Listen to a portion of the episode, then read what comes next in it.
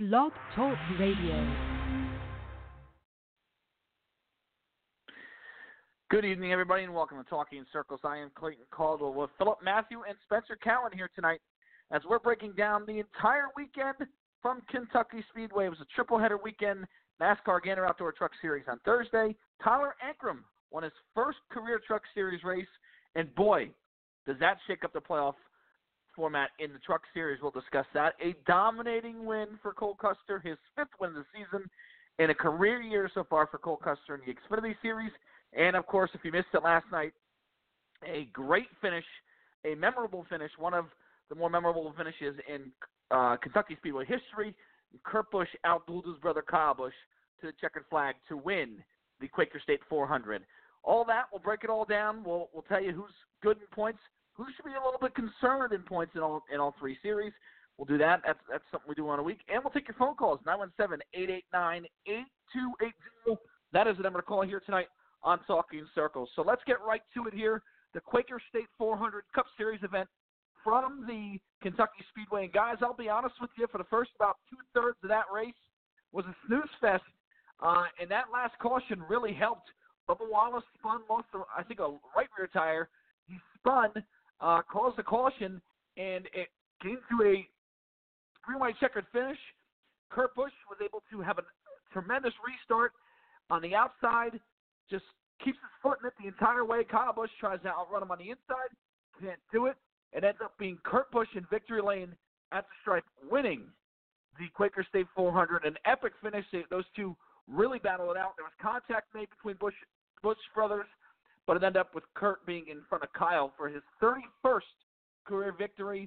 More importantly, I think, Ganassi's first win of the year and Chevrolet's third consecutive win.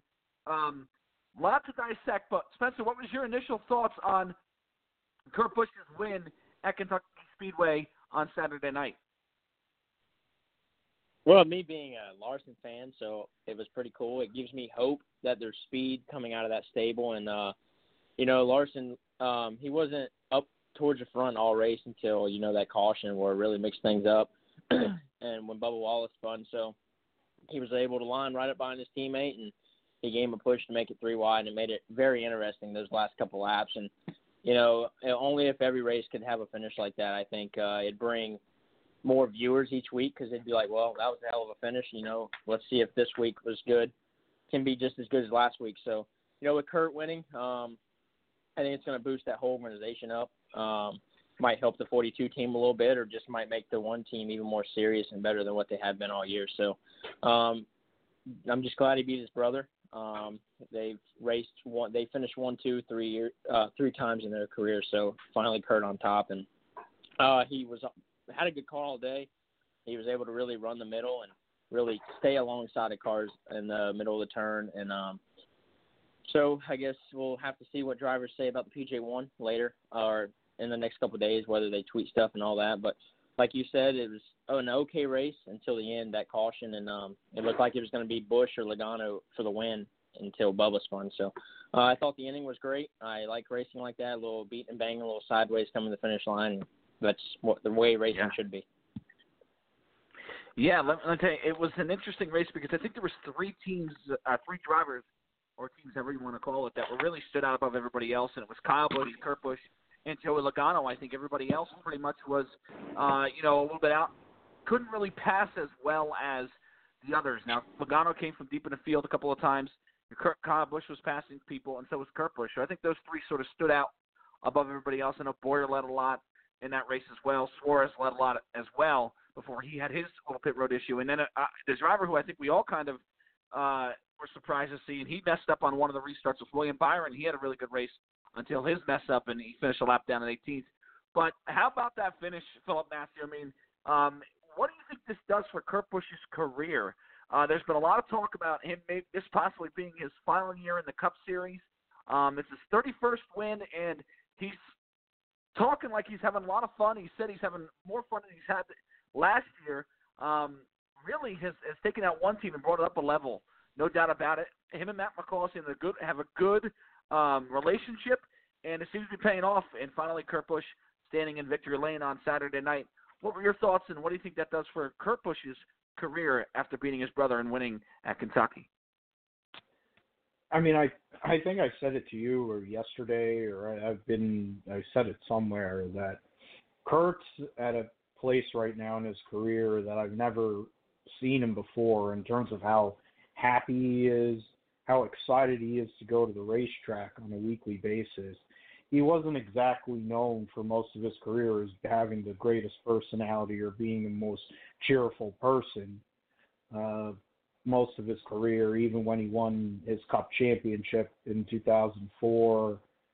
But, you know, Ashley has made such a big difference in his life and how much happier he is, the way he has gone about business. And ever since he signed, he talked about it last night, how in 30 minutes he came up with a contract with Ganassi. And, I mean, it's an interesting – I think he was going there under the pretense, hey, Ganassi wanted him to go and help Larson get a little better, try to become more consistent, make the team better, because with Jamie McMurray, you know, nice guy, whatever, he had a great 2010. But ever since then, he had generally been irrelevant. The last time the one card won was October of 2013. I mean, the only reason he really kept alive for as long as he did is because Ganassi and him had such a great relationship. But otherwise, he probably would have been moved on from McMurray a long time before. The fact is, if Ganassi continues in the Cup Series, then Kurt Busch is going to be there. There's really no reason why he wouldn't keep him. He's probably the best driver that he's had driving for his Cup team ever since he's been a Cup owner, and this has been since the year 2000. So, I mean, in terms of raw talent, of course, Larson's there, but there's just something missing. We've talked about it previously, about what's going on. I know Spencer, being a Larson fan, it's rough at times. It's been a really rough year, and it's been a really rough couple of years. And as somebody who's loved sprint car racing and midget racing and been watching Young Money for many years, it's really sad to see where he's at right now in terms of performance compared to a couple of years ago. For Kurt to win that race, he was due. I figured they were on the cusp. They've been the best Chevy all year, to be completely honest. It's not Chase Elliott. It's not, you know, Alex Bowman. It's been Kurt Busch. So the fact they're finally able to close the deal, let alone close the deal at a cookie-cutter track, which is where the majority of the playoff races are, he is dangerous. Kurt Busch is dangerous for this championship. Not just, you know, oh, great, he won yesterday night. He is dangerous for this championship because he's running with house money. He knows Ganassi will do whatever he wants to do with him. He could call a shot. Matt McCall now has this weight lifted off his shoulders after Daytona, which I don't blame as much, even though his wife threw him under the bus on Twitter, which is hilarious. But the fact that they got this weight lifted off their shoulders, and the way that race went for Kurt to beat Kyle, you know, heads up. And, I mean, there's so much good that's going to come for the Ganassi effort, for Kurt Busch, that this could be the start of something. And, you know, we've been talking about the Gibbs cars, the 18, 19. We've been talking about the 2 and the 22. But honestly, the one car is dangerous because Kurt Busch knows how to win a championship. He's been in a lot of these fights in terms of championship fights before. He knows how to run in the playoffs. It's a big deal, and I think he's going to be able to say when he wants to retire now. I think if he had a meh year, kind of like Jamie McMurray, he probably would have left. It would have been the end, and we'd be talking about Ross Chastain probably getting in the one car. Now that this win happened, I'm not so sure if that opening is going to be there. There still might be an opening at Ganassi Racing, but I don't think Kurt Busch is leaving anytime soon. Yeah, I totally agree with that. I think if they're there in that capacity, you know, and he's basically come out and said that, I don't know if it was today or last night in Victory Lane, you know, that or in the press conference that, you know, there's a lot of things that got to come together ownership-wise, manufacturer-wise, sponsorship-wise, for him to do that. But listen, he looked. This is, you know, and I felt when he went to. Everybody remembers when he ran, you know, for the 51 team in Phoenix Racing with James Finch, and then he went to the 78 at Furnace Row Racing. Really, before they had any kind of alliance. Now they had a little bit of alliance with Richard Childress Racing at that time when he was there. But I remember when he went to the 41 car at Stewart Haas. I said, oh, man, this is going to be a guy who's hungry as can be. He's going to go out and he's going to win a lot of races in this car. It's a really good race car. He's going to go out and win a lot of races, and it just didn't happen for whatever reason. And I don't know if it was just that not the right mix. I felt his tenure at Stewart Haas Racing was just a little bit disappointing, considering how much talent Kurt Busch has and how good that race team is. But this year we've seen him really – his talent and his driving ability really shine here, and maybe it's just as simple as having a crew chief that he, you know, understands his language a little bit better, and that he gets and that he understands, and you know, maybe it is this positive attitude that he has on life, but it certainly is to me more visible to see that Kurt Busch is a really good driver this year than it has been in the past, really since he was at Furniture Row Racing or Phoenix Racing when he made those two teams very competitive for the first time in their team history. As you go down deeper in the field, there's a couple other drivers who, when you look at it, they really needed the good run, and the top 10 is sprinkled with guys who needed a solid weekend and had it. And one of those drivers is Eric Jones, who finished in the third spot. You know, he's sort of on the cusp of the playoffs there. He had a solid day. Kyle Larson, another driver who we've talked about, and his points standings, not very good. But a fourth-place run comes out with a decent amount of points. Then you had Denny Hamlin, who's had a decent year. But Clint Bowyer needed a good run because he was struggling a little bit. He even said, listen, you know, on that final restart, I kind of got into a situation where I didn't really want to make it three wide because if I wrecked and I lost points, I would have been in trouble. But he was able to salvage a decent day out of it, get some points, and stop the bleeding because that team's really struggled over the last couple of weeks. Joey Logano had a good run, and he's had a good year. But Suarez is another guy on the cusp of the playoffs, an eighth-place run. Now, they had a little bit of a pit road communication. That really hurt him. It cost him a lot of track position. Wasn't really able to rebound from there. But Ryan Newman, another guy on the cusp there, in ninth. And Kurt Busch ending up in 10th. And even Paul Menard in 11th and Ricky Stenhouse Jr. in 12th. You know, those guys, when you look at it, they needed solid days. They couldn't have anything, a bad day or a wreck, or even a 20th place finish. You know, that's what made this race to me so interesting, Spencer, is that you have drivers who really needed decent runs to sort of keep their playoff hopes alive, and they were able to go out there and do that at Kentucky Speedway. Yeah, when I was watching the race, I was like, Jones is going to be one happy camper if they get tangled up and wreck. And now he's in 15th, two spots right above Jimmy Johnson. So, and like you mentioned, Clint Bowyer, he needed a good run. He was down there. A bit of a bummer for Suarez. He could have used a bit of a better run. He had a good car in the beginning, and I don't know, pit sequence got him all mixed up. But as you mentioned, yeah, a lot of good guys who needed a good run came out and really showed, hey, we're down in points, but we have what it takes to run up front. And, you know, and that's momentum. You know, Bowyer said in his post-race interview, he said he's had a terrible month, and now this is a good step in the right direction. Good solid finish, led a lot of laps.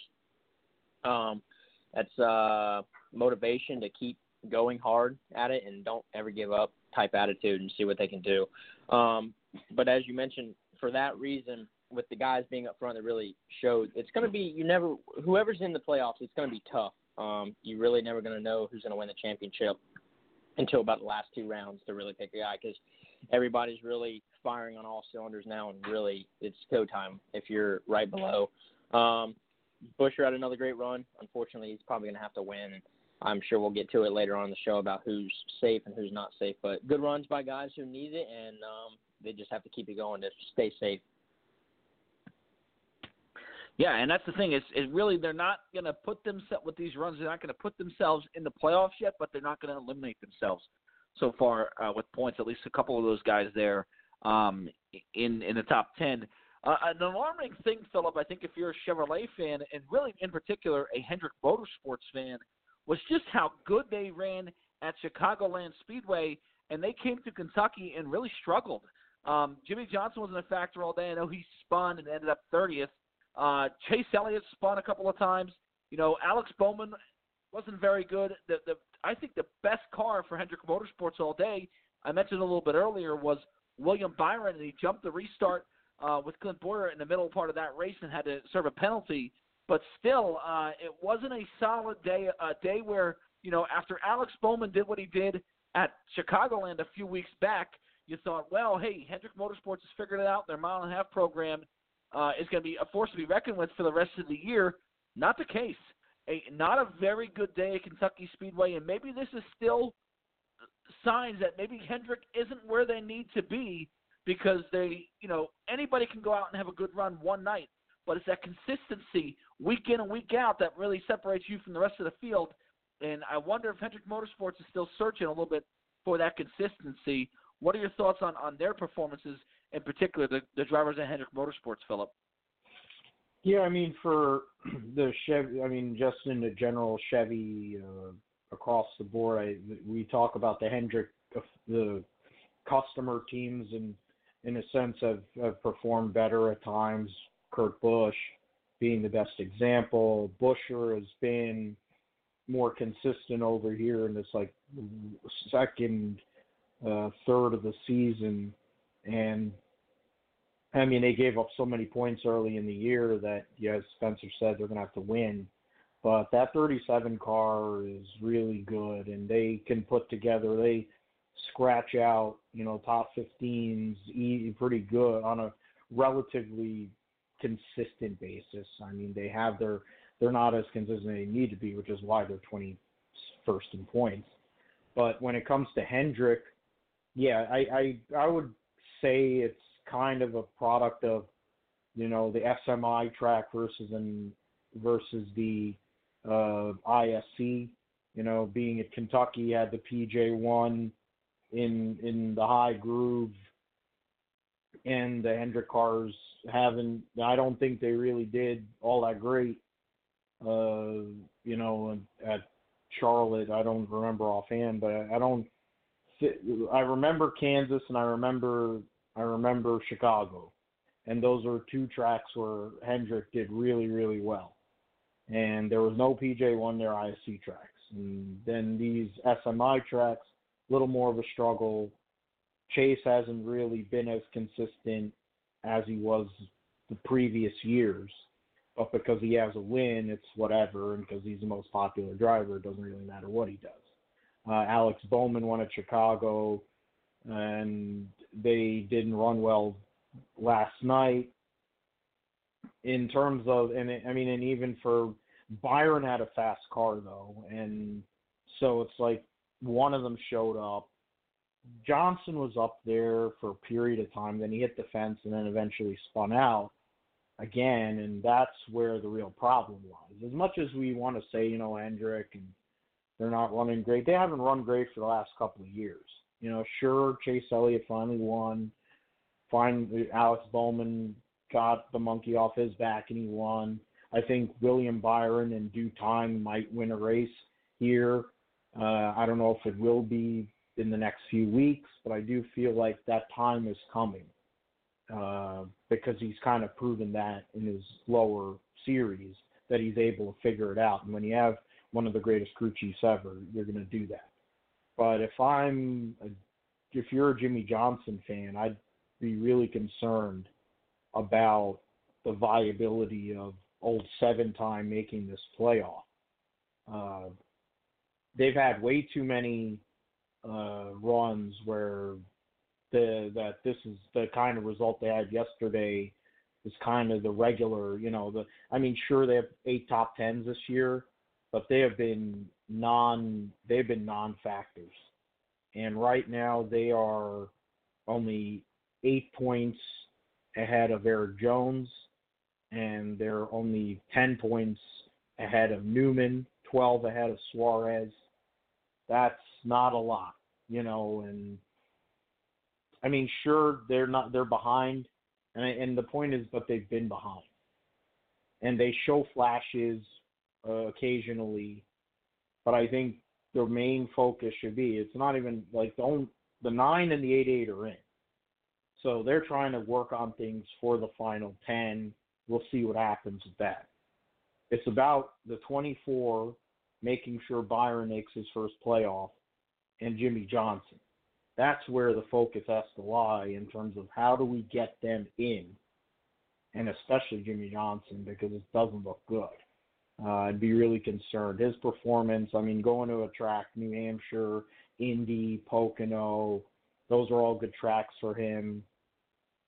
You know, he might be able to win one of those out of, and then we're not talking about how bad it's been for Jimmy Johnson, but I think the bigger concern isn't as much about the two guys that have already won as much as it is about the guys that need to make it in, and 7 times specifically.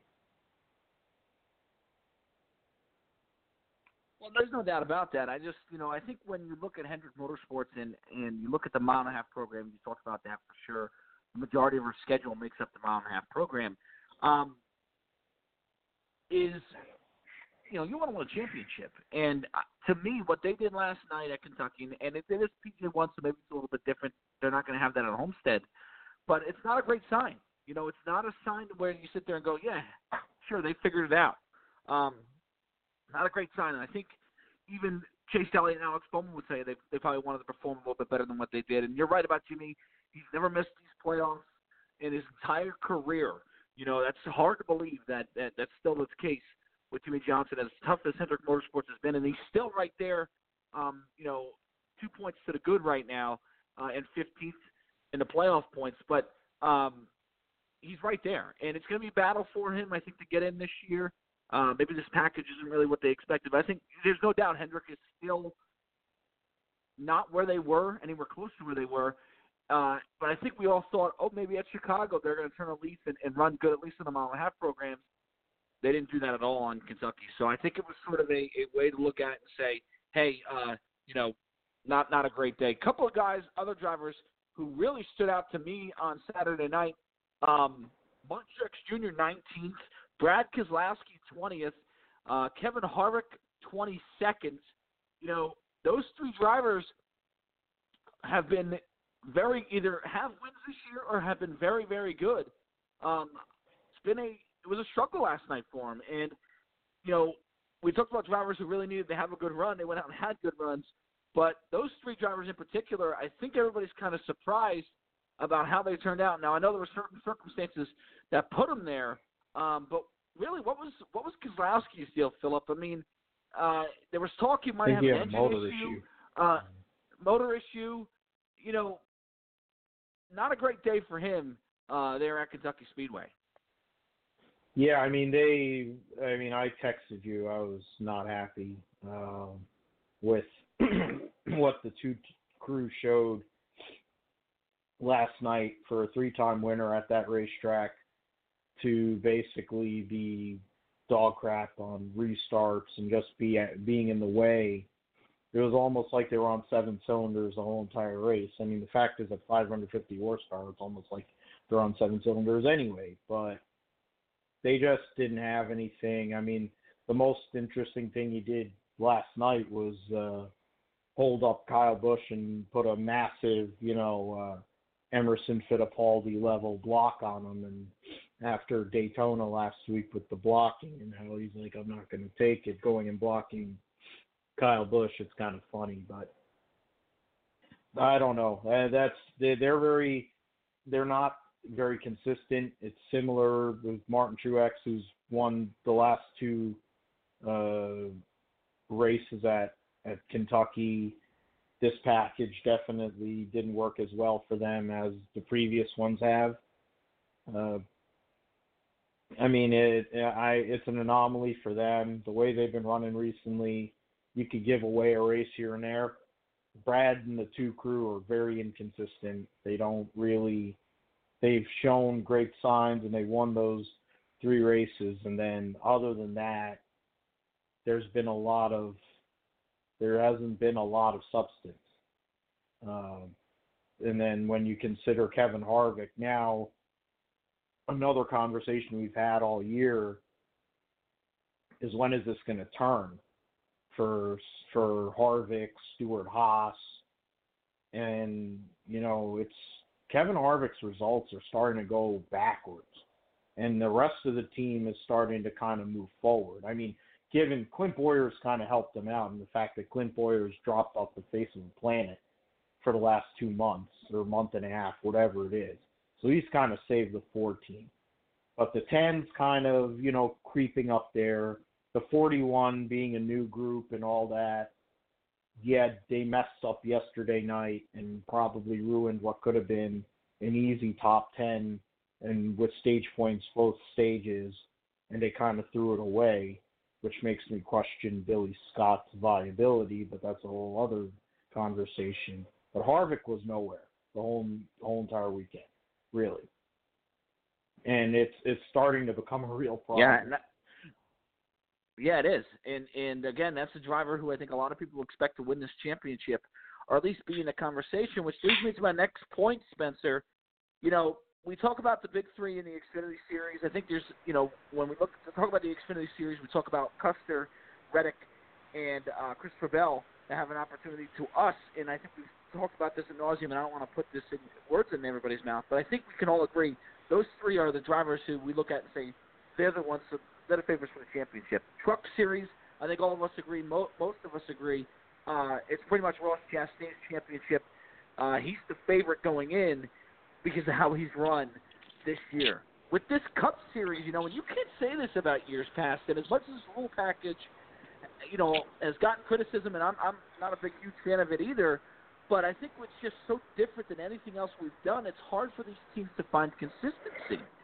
And you know, I think if we all took a poll right now, I would think the favorite to win a championship would be Kyle Busch, but it's not as concrete as it had been in the year past. I mean, last year we had the big three for a while, you know, and I think we all kind of looked at it and said, you know, it's been really Martin Truex Jr. and mile and a half programs for the last 3 years. You know, it just seems like, Spencer, there's a little bit more inconsistency throughout the field this year, which has really created a very interesting playoff scenario and a very interesting storyline going into the playoffs, because really, you know, as we get closer and closer to these playoffs, really it's anybody's championship to lose right now. Yeah, I agree. I mean, I'm sure we can pick out a few people that can make the Final Four. I mean, I can pick a Final Four right now, but that doesn't mean they're going to be there. But like you said, I'm pretty sure Kyle Busch is an automatic lock to the Final Four. And I would say Truex, too. But as you said, Harvick's been in the Final Four for the past several years, and he don't have a win this year. And he dominated with 8 wins last year. I mean, they went on a tear, ran over the whole field all year, and this year they're struggling. I don't know if it's the new package or whatever, this new Ford. But look at Team Penske. They're winning. Logano's winning, and they race Ford. So I don't know. Maybe the Stuart Haas just don't have their hands fully around the new Fords or whatnot, but I mean, I'm going to go ahead and tell you my picks for the Final Four. I'd say Logano, Busch, both Busch brothers, Truex, and Logano are my Final Four to go. But, yeah, I don't feel like there's a guy going out dominating, you know, like each and every week like Harvick was. I mean, you feel like every time you watched the race, he was in victory lane, and I just don't see that this year. And like in the other series, 3 people are dominating, and Ross is just tearing up the Truck Series. So, yeah, I don't know. It's going to be hard to say. Like I said last week, you're not really going to know who has a shot until you get to those last couple rounds. And, heck, we really don't even know who's still going to make the bottom end of the playoffs because that's so close in points, too. So we'll just have to see, honestly. I mean, it's so hard to tell with the way teams are running. The new package may be getting them. Who knows? So about last couple races, you'll really be able to tell who's got their hands around everything, firing all cylinders, who's ready to go out and win, and they're going to have to be on their game. Yeah. No, it's going to be very interesting. And Spencer mentioned, Philip, about the playoffs there, that playoff cutoff there in 16th. And, you know, I talked earlier on the show about how we had so many drivers just have good runs that needed them. And when you look at that cutoff, it's really tight between 14th and 18th. You know, I think everybody can pretty much agree everybody behind 18th is going to need to win to get themselves in, and everybody above 14th is pretty much locked in. Larson's got to do a little bit better. He could have a couple bad weeks, and I think same thing with Byron. But the rest of them are pretty much in, I think, as far as points are concerned. But, you know, it's going to be fascinating to see, Philip, how this all plays out. Newman had another decent run yesterday. You know, one thing you can say about Ryan Newman, I want to give him a shout-out here because they've really improved that six car this year over there at Roush Fenway. Now, I know Roush Fenway is not what the team they used to be. They used to be a six-car operation. They had six cars in Cup, you know, four in Xfinity, and then two Truck Series, three Truck Series teams, and they'd win in them all. I mean, it was incredible, the organization they had. Now they're down to a two-car operation, and they still aren't at a level of winning a championship, but I think as far as between the two teams, that six-car was really not very good last year. Even with Kenseth in it, it wasn't as good as it should have been. But Newman's come there, and Scott Graves, I think, is a big addition to that team as well, and they've really run better. Another solid weekend again for Ryan Newman last night. It just seems like, you know, maybe they don't have speed early on in the event. You know, I remember looking about 15 laps into that event and seeing Ryan Newman in 28th going, oh, my goodness gracious. And they seem to find it, and I don't know if it's his engineering background, but I think that's one team this year where if you could look at somebody who, or a team that is sort of, you know, like a superlative of most improved team for 2019, I think that six car is one of them. So Ryan Newman certainly deserves some credit. They might not make the playoffs, but it's certainly been a step in the right direction for that six car. Yeah, absolutely. I mean, I'm no Ryan Newman guy. I call him no neck mainly because he doesn't have a neck, but and he said some things about one of my favorite drivers previously. But the reality is, between Matt Kenseth, the now Slinger National, what is he, just won that Slinger Speedway, he won last week, and the help he provided and the information he provided set Roush on the right path. And then you add Newman, Scott Graves coming from the outside in. They're turning this deal around. And, Roush led 36 laps last night at a cookie cutter. Now, there was a time back in the mid-2000s when they were one of the best, if not the best team out there, where cookie cutters, you were picking a Roush driver, whether it was Edwards, Biffle, Martin, Kenseth, you know, you were picking one of them. Now, these days, making up the numbers is what they are, but, you know, top 10 finish for Ryan Newman, 12th place finish for Ricky Stenhouse, and he led laps. They're making progress.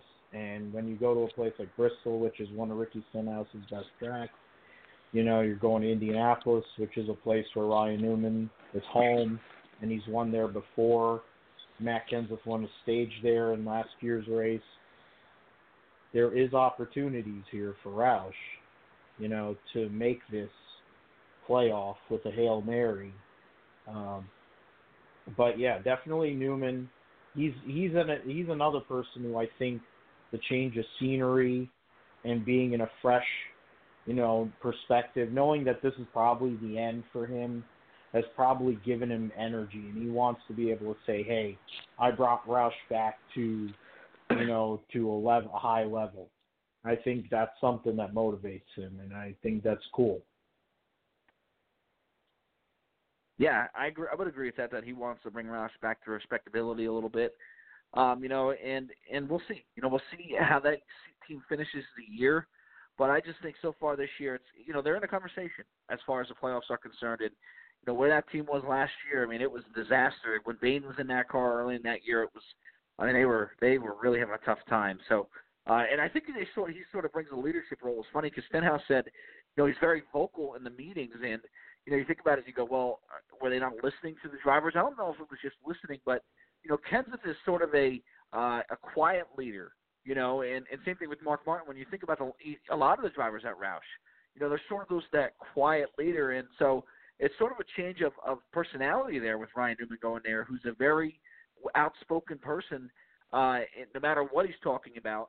So, you know, it's sort of a change of philosophy there for him and a change of mentality. So that could help that team going down the road. We'll see. But, you know, there's still work to do over there at Roush Fenway. But, you know, I think with that six-car running the way it is, and that 17 being okay, you know, Stenhouse needs to figure out a way to win and be a little bit more consistent.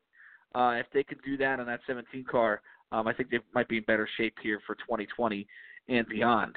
917-889-8280 wants Talking Circles tonight. If you want to talk to us, it's Spencer Cowan, Clayton Caldwell, and Philip Matthew here tonight on Talking Circles. Allsco 300 NASCAR Xfinity Series event from the Kentucky Speedway in Sparta, Kentucky. The winner of that event was Cole Custer, his fifth win of the season, and just an unbelievable start to this year for Cole Custer. Fifth win in 17 starts. I mean, he had three wins, I think, prior to that, and two seasons combined. It just shows you what that team has done, what that Cole Custer has done this year, and just how good that team has been. Christopher Bell was second, Tyler Reddick third, which is funny because that's the top three that we talk about in the Xfinity Series. And it was Michael Annette, Chase Briscoe, and that was it as far as cars on the lead lap. 5 cars on the lead lap. Really, Custer and Bell put a whipping on this field, Spencer, on Friday night at Kentucky Speedway. The rest of the top 10 was Noah Gregson, Justin Allgaier, Ryan Truex for Junior Motorsports, Ryan Sieg, and Justin Haley, last week's Cup winner, finishing in the 10th spot. But what did you think about the Xfinity Series race at Kentucky Speedway? Justin Haley was quoted as making a comment that it was hard for him to stay up in the car with how, quote-unquote, bored he was in that 10th place run that he had. I find it kind of refreshing that we had a long green flag run at the end of that race. But what were your thoughts there, Spencer, on that Allsco 300 at Kentucky Speedway? Yeah, I mean, the race was pretty much dominated by Christopher Bell and Cole Custer. I mean, Bell led 72 and Custer led 88, sorry.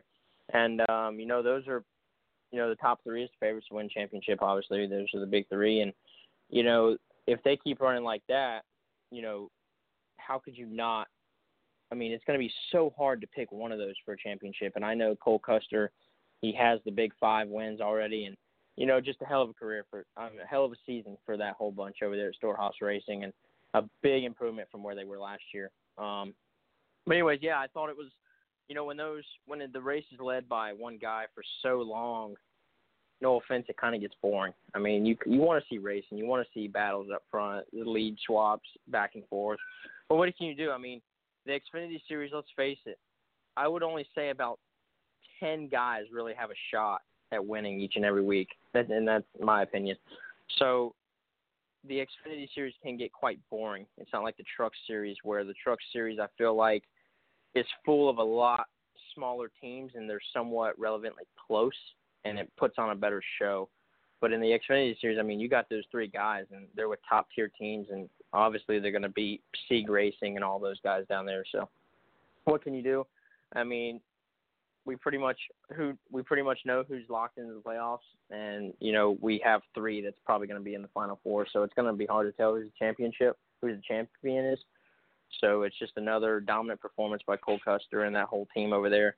Congratulations to them, and it'd be cool if he can win the championship. He's a good kid, and he deserves it. He's a wheel man, gives it 110% effort, just like Reddick and Custer, and Bell does. So it's going to be real hard to say, it really is. You're not really going to know until the last couple laps at Miami, I can guarantee you that. Oh, yeah, and I'll tell you, it's been an eye-opening year for Cole Custer. It really has. And maybe Mike Shiplett, I don't know if that was the difference for that race team, although Stuart Haas in general and the Xfinity Series has really found it here in the last couple of weeks. Chase Briscoe's run pretty good as well. Now, he's a rookie in this series, and I don't think anybody expects him to go out and do what Custer's been doing.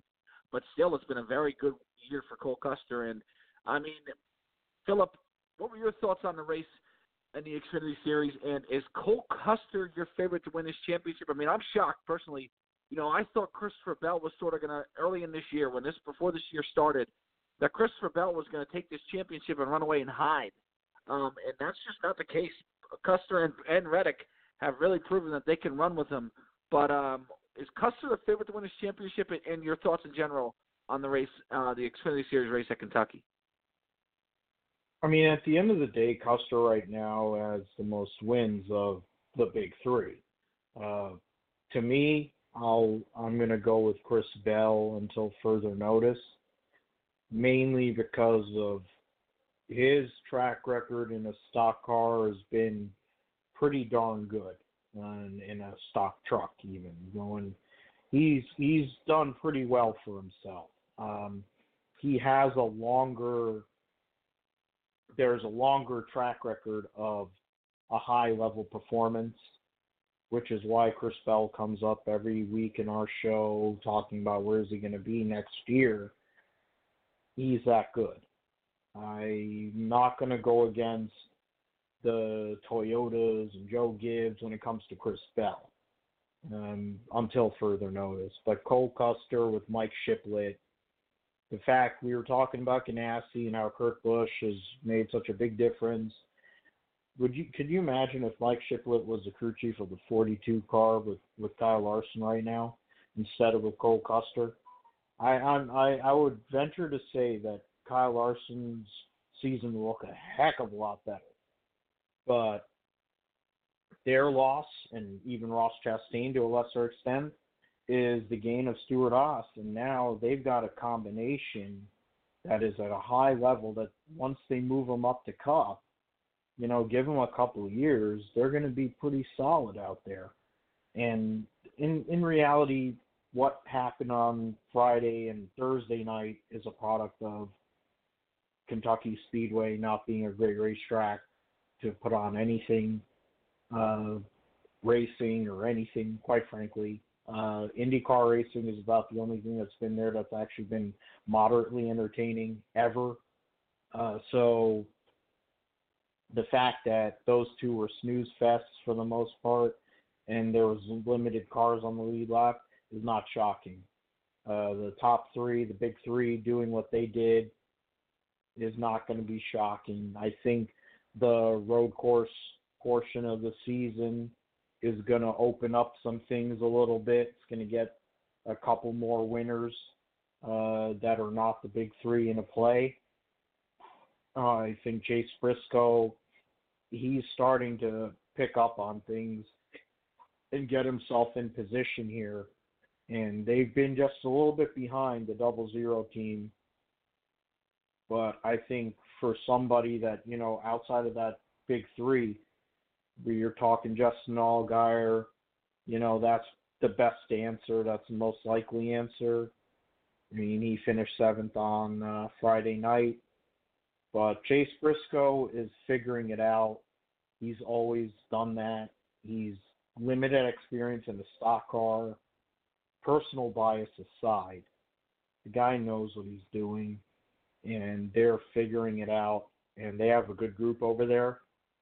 And I think it's to Stuart Haas's benefit to get that 98 moving a little better, too. It's going to, I mean, the reality is we know who's going to be in the playoff unless, you know, Jeremy Clements or Greg Alding or Brandon Brown or somebody pulls a massive Hail Mary. But I think the intrigue will be, can those top three, those big three, maintain all season long? Because that's what championships are always about for many years in NASCAR. Can this top three figure out a way to point their way, maintain, or get enough stage points, get enough playoff points, so that those three actually get to battle it out at Homestead in a few months' time? Because that's what we need. That's what we want. Mano a mano, you know, four teams with the big three and me. And who knows, maybe that extra guy, just like Joey Logano did last year, could go and shoot the gap and go and beat all of them. But we want Cole Custer, Christopher Bell, Tyler Reddick in this championship battle. It'll be great for the sport and great for fans like us because they're three of the best young talents that exist. And there are some other guys there that could go and make it a little interesting too. Yeah, I'm just waiting to see what if Junior Motorsports can figure it out here. That's really my question for the Xfinity Series.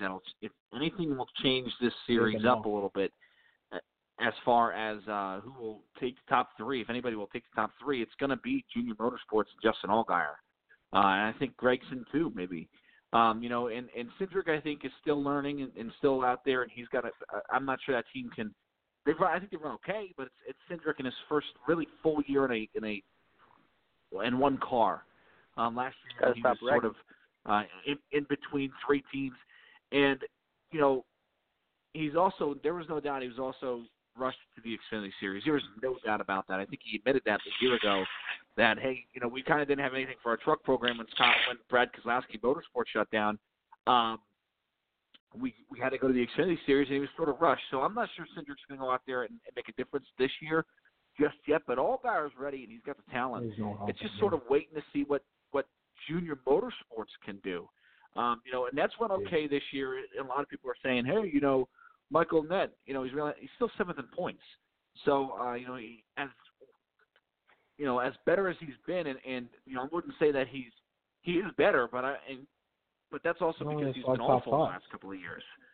Yeah. Right. He's been awful the last couple of years. So, yeah, he's better, but he's still not where they need to be. So that's the only question to me in the Xfinity Series is that whether Junior Motorsports can figure it out or not. And if they can find it here between now and the playoffs, that could put an interesting wrench into the Xfinity Series championship. But until then, I think it's going to be pretty much the big three and then everybody else in the Xfinity Series. 917-889-8280. That is the number to call here on Talking Circles as we move on, guys, to talk about the NASCAR Gander Outdoor Truck Series. And what a very – now all of a sudden, guys, we are in an extremely, extremely interesting playoff hunt here for the Truck Series with just a few races to go before they get to the playoffs. Just three to go. They got Pocono, Eldora, and Michigan before we start the playoffs at Bristol Motor Speedway, and that's really gonna be something to watch here. And the buckle up in your truck 225, the NASCAR Gander Outdoor Truck Series event from the Kentucky Speedway. It was Tyler Ankrum in victory lane for David Gilliland Racing with Crosley. Stuart Friesian was second. Harrison Burton third. Ross Chastain fourth. And Dylan Lupton, another nice run for the D.J. Crosley team as well, there in fifth. But the big story really was that Ankrum, with a veteran crew chief on top of that pit box, and Kevin Bono-Manion. And when I saw this, I initially thought, ooh, that's going to cost Ankrum the race. When Bono-Manion decided to put in just a little bit more gas, and they had to make the exchange of the fuel can, and it really cost Ankrum some valuable time on the racetrack. And he sat there and said, oh, man, this is going to be terrible because there was drivers out there and teams out there that didn't do that. Well, it paid off for him. He was able to keep his gas while you saw several teams there at the end of that race run out of fuel, and Ankrum stands in victory lane. So a very, very interesting race. Brett Moffitt was one of those drivers who didn't get enough fuel in his truck at the end and runs out of gas. He had a lead late, and then Ankrum was able to hold off. So, you know, Bono-Manion, a guy who's got a lot of Cup wins in his career, moved down to the Truck Series a few years ago, got a couple of truck wins as well there. You know, a very, very smart guy, and sits there and says, you know what, I'm going to do what we have to do to win this race. And it paid off for him. So congratulations to Bono-Manion. Congratulations to Tyler Ankrum. And a very, very good win for Tyler Ankrum, Spencer, in that Truck Series race at Kentucky Speedway. Yeah, that's pretty awesome for that young kid. You know, he just turned 18, I think, a couple weeks ago. I mean, he's younger than me, and that's just crazy to think how young these kids are and what they're able to do, and how at a young age. And he's ran good in that truck, you know, every race he's been in. You know, unfortunately, he had the sponsorship deal, and they cut some races short, I think. But, and I like the fact they're not letting his age keep him from the playoffs. I think it's good to have young kids in the playoffs, different teams in the playoffs, instead of the same people. So, and nice to see a different winner, and somebody who deserves it and is a good little racer. And I think he's going to be a kid that we're going to hear his name in the future. And that's good for DGR Crosley. You know, it has to make up for that wallet dent that Natalie Decker's putting in over there. Sorry. I mean, that's a whole different story. I don't even want to get started in that, but, I think that team needed it. Man. So, I'm just saying, not just putting it in there. No, I'm with you. That was another story of the race, actually. Yeah, it was. We'll talk about that later. I don't even want to get into that. That's crazy stuff right there that she did with Spencer Boyd. We'll talk about that too. But no, I thought it was a good race. You know, Ross, he was kind of off, even though he finished fourth. Had a fast truck, qualified good. That was his best qualifying spot. They still bring fast trucks, another top 10, considering a top 5. So, cool to see a different winner. Cool for Tyler Ankrum and that whole team. And, it's going to be interesting to see what he can do in the playoffs because he's got a fast race truck each and every week, I think, every time he comes to the racetrack. So, we'll just have to see. Very interesting. I mentioned how it's all these young kids. I think the Truck Series is so close. So it's going to be pretty cool to see the smaller teams are whipping up on the bigger teams, and I like seeing the smaller teams outperform the head honchos in the sport. So that's a cool deal over there, and I'm ready to really hit the playoffs for them and really to see where everything stacks up the first couple races in the playoffs. Yeah, for sure, and it's going to be a very interesting playoff run for them. The rest of the top 10, it was Stuart Friesen in second, as I mentioned, and then Harrison Burton, Chastain in fourth, Lupton in fifth. Then it was Austin Wayne Self, a decent run for that team as well. Sixth-place run for him. Then Brett Moffitt, I talked about their mistake earlier with the seventh-place run. Then it was Spencer Davis, Jeb Burton, who really struggled for Nice Motorsports there. They got a ninth-place run out of it. There was a lot of stuff that went on at the end of that race, and he was able to salvage a decent day out of it, but he was not happy on Twitter at the end of that race. One-off deal there, really struggled. I think we all expected him to do a little bit better than that. And then it was Johnny Sauter, and 10th Sauter had some damage on his tender heel forward. It was a race that had a lot of action. The Truck Series always do because you have so many drivers who have inexperience. But one of the things that really stood out, Philip, to me was Todd Gilliland. And it wasn't his fault this weekend. What the troubles with that team, they had some engine issues. They were able to finish the race before it blew up. But a 17th-place run for that team. A team that is getting to a point here now where they need to figure out a way to get a win. Because if they don't get a win, they're going to be in big trouble.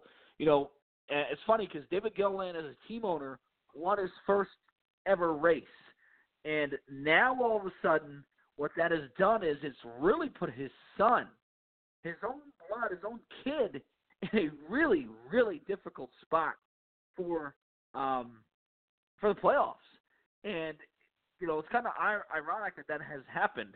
So, I think it's put Todd Gilliland in that 4 team in a winner-go-home situation. Rhodes isn't in great shape either. They had a really tough day. Ben Rhodes, I forget who we went at it with, but he got into a fight on pit road as well. There was some extracurricular activity with Ben Rhodes after they've had a really real back-to-back tough years. Tough weekends for Ben Rhodes there, so he's also outside the playoffs looking in by 4 points right now with Harrison Burton. But this Truck Series, this is the only series where you have a couple of winners outside the top 8 in points or outside the top 12 and 16 in Cup in points that have a lot of winners that have really changed some things up between Ross and Ankrum and Johnny Sauter, and it's really put these guys in a winner-go-home situation with Todd Gilliland and Sheldon Creed. What are your thoughts on the Truck Series playoffs right now?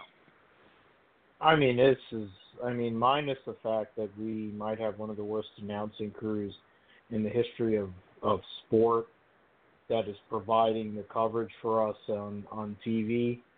This Truck Series is so interesting. And for Spencer's guy, Ross Chastain, him being Gallagher, smashing watermelons, all this stuff. I became a Chastain fan last year once he got in that 42 car, and he's become more and more. There's so much about it. I like Tyler Ankrum, too. He looks like he's about, I swear the guy might be about 6, I don't know what his age, he's 18, but he looks like he's about 14. He looks like one of them guys out of some 70s freaking, shows or whatever, little TV. He looks like he's about 12 actually, and this kid, he showed up there. Golly gee, he's like Bill Elliott. He kind of looks like Bill Elliott if he was like 12 years old. That's what Tyler Ankrum reminds me of, and he goes and wins that race on Thursday night. And for David Gilliland, for what he's given and what his dad gave to this sport, and then he's given to this sport, and for them to, and Jeff Bodine and to go and show up to victory lane all weekend. He was there, and I mean this truck series is really interesting. And then I want to go to Pocono. I'm going to Pocono anyway. I mean, we're going to talk offline anyway about what we're going to do, but I want to go for this truck race because this truck race is going to be freaking interesting. Yeah, I mean, Kyle Busch might show up and just ruin it for everybody, but I don't know if he ran out of his 5 races. Hopefully he did, but some cup guy might show up. But Kyle Busch Motorsports is in trouble.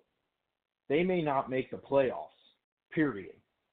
So Harrison Burton's had a really good, solid season. He's not going to make the playoffs. Todd Gilliland has no chance unless he wins. And he hasn't won a truck race, and he's flirted with it, and he's ran out of gas, had all these problems. The reality is this. He might get fired by Kyle Busch. He's going to go and get hired by his dad, so it doesn't really matter for him. But, I mean, the reality is there's 9 – there's 12 trucks that are legitimate right now that can make this playoff, and only 8 are going to make it. And because of Ross Chastain, because of Tyler Ankrum, and the fact that Johnny Sauter had his 1-race suspension, it's really turned this thing on its lid. And it's only going to get more intriguing when you consider we got Pocono, we have Eldora, and I'm not sure what the cutoff race is, but Pocono and Eldora by itself could really provide some real interesting results. So, hey, whatever, I'll take it. Minus the fact that Vince Welsh is horrendous at life. I'll take the truck series any day over the other 2 series. It's Pocono, Eldora, and then Michigan before we go to Bristol. Then for the start of the playoffs, which the playoffs start at Bristol for the truck series, which makes it really interesting. Then you have the road course. One when he did. Yeah. Yes. Then you have the road course at in Canada, and then it's Las Vegas, Talladega, Martinsville, Phoenix for the next round. Of course, we finish up at Homestead. They've moved Texas out of the playoffs. They've moved that up towards that second race at Texas, the one that Greg Biffle won used to be in the playoffs. It is no longer. So that's sort of changed the schedule in this truck series a lot. And, yeah, Kyle has used all his truck series starts up. He won 4 races in the middle of the year, in the beginning of the year, and won his 5th race at Charlotte. So he's 5 for 5 in the truck series and used all his starts up. So nobody will come to Pocono. No cup driver should come to Pocono and ruin that. It's really all truck drivers the rest of the way, which is really interesting. It makes this – and I tell you, I don't know what they've done. And listen, I'm not a big, proponent of the chase. I think part of the reason why I'm not in the Cup Series is just because they take way too many drivers, in my opinion. They celebrate mediocrity. But this Truck Series 8 is the perfect number right now. I mean, maybe in a couple of years it might not be, but, I mean, it is just – it's so – that is what I think NASCAR wanted with these playoffs. You know, the Xfinity Series is so boring, the playoff run, because you know the 12 that are going to be in there. So it's sort of going – you're sort of like, well, we can start the playoffs and just kind of – see where we are, and the Cup Series has a little bit of flavor to it, a little bit. But do you think those guys really outside? Those guys who are fighting for 16th, they're probably not going to make the championship. But the Truck Series, it's very possible these guys who are outside the playoffs could make the championship. And I think that's what sort of NASCAR wanted. You know, they said talk about the walk-off home run when they win these races in the Truck Series to make it into the playoffs. So. It makes it very interesting, and I think it makes it brings the argument up of do we need to take some drivers away from the playoffs for the Truck Series and the Cup Series, Cup Series and the Xfinity Series because of how interesting the Truck Series is. I want to thank Philip Matthew and Spencer Cowan for joining us tonight. Great show as always, guys. You do a great job. If you like what you heard, like us on Twitter, like us on Facebook. Also, we'll be here Wednesday night. I've been told by a source there's going to be some very interesting news regarding the 2021 schedule coming up. Most likely going to be announced this week, so hopefully that'll be announced on Wednesday because it is going to be something we're going to need to talk about. So I want to thank everybody for listening to Talking Circles. We'll be here Wednesday, on Talking Circles. Thank you everybody, and good night.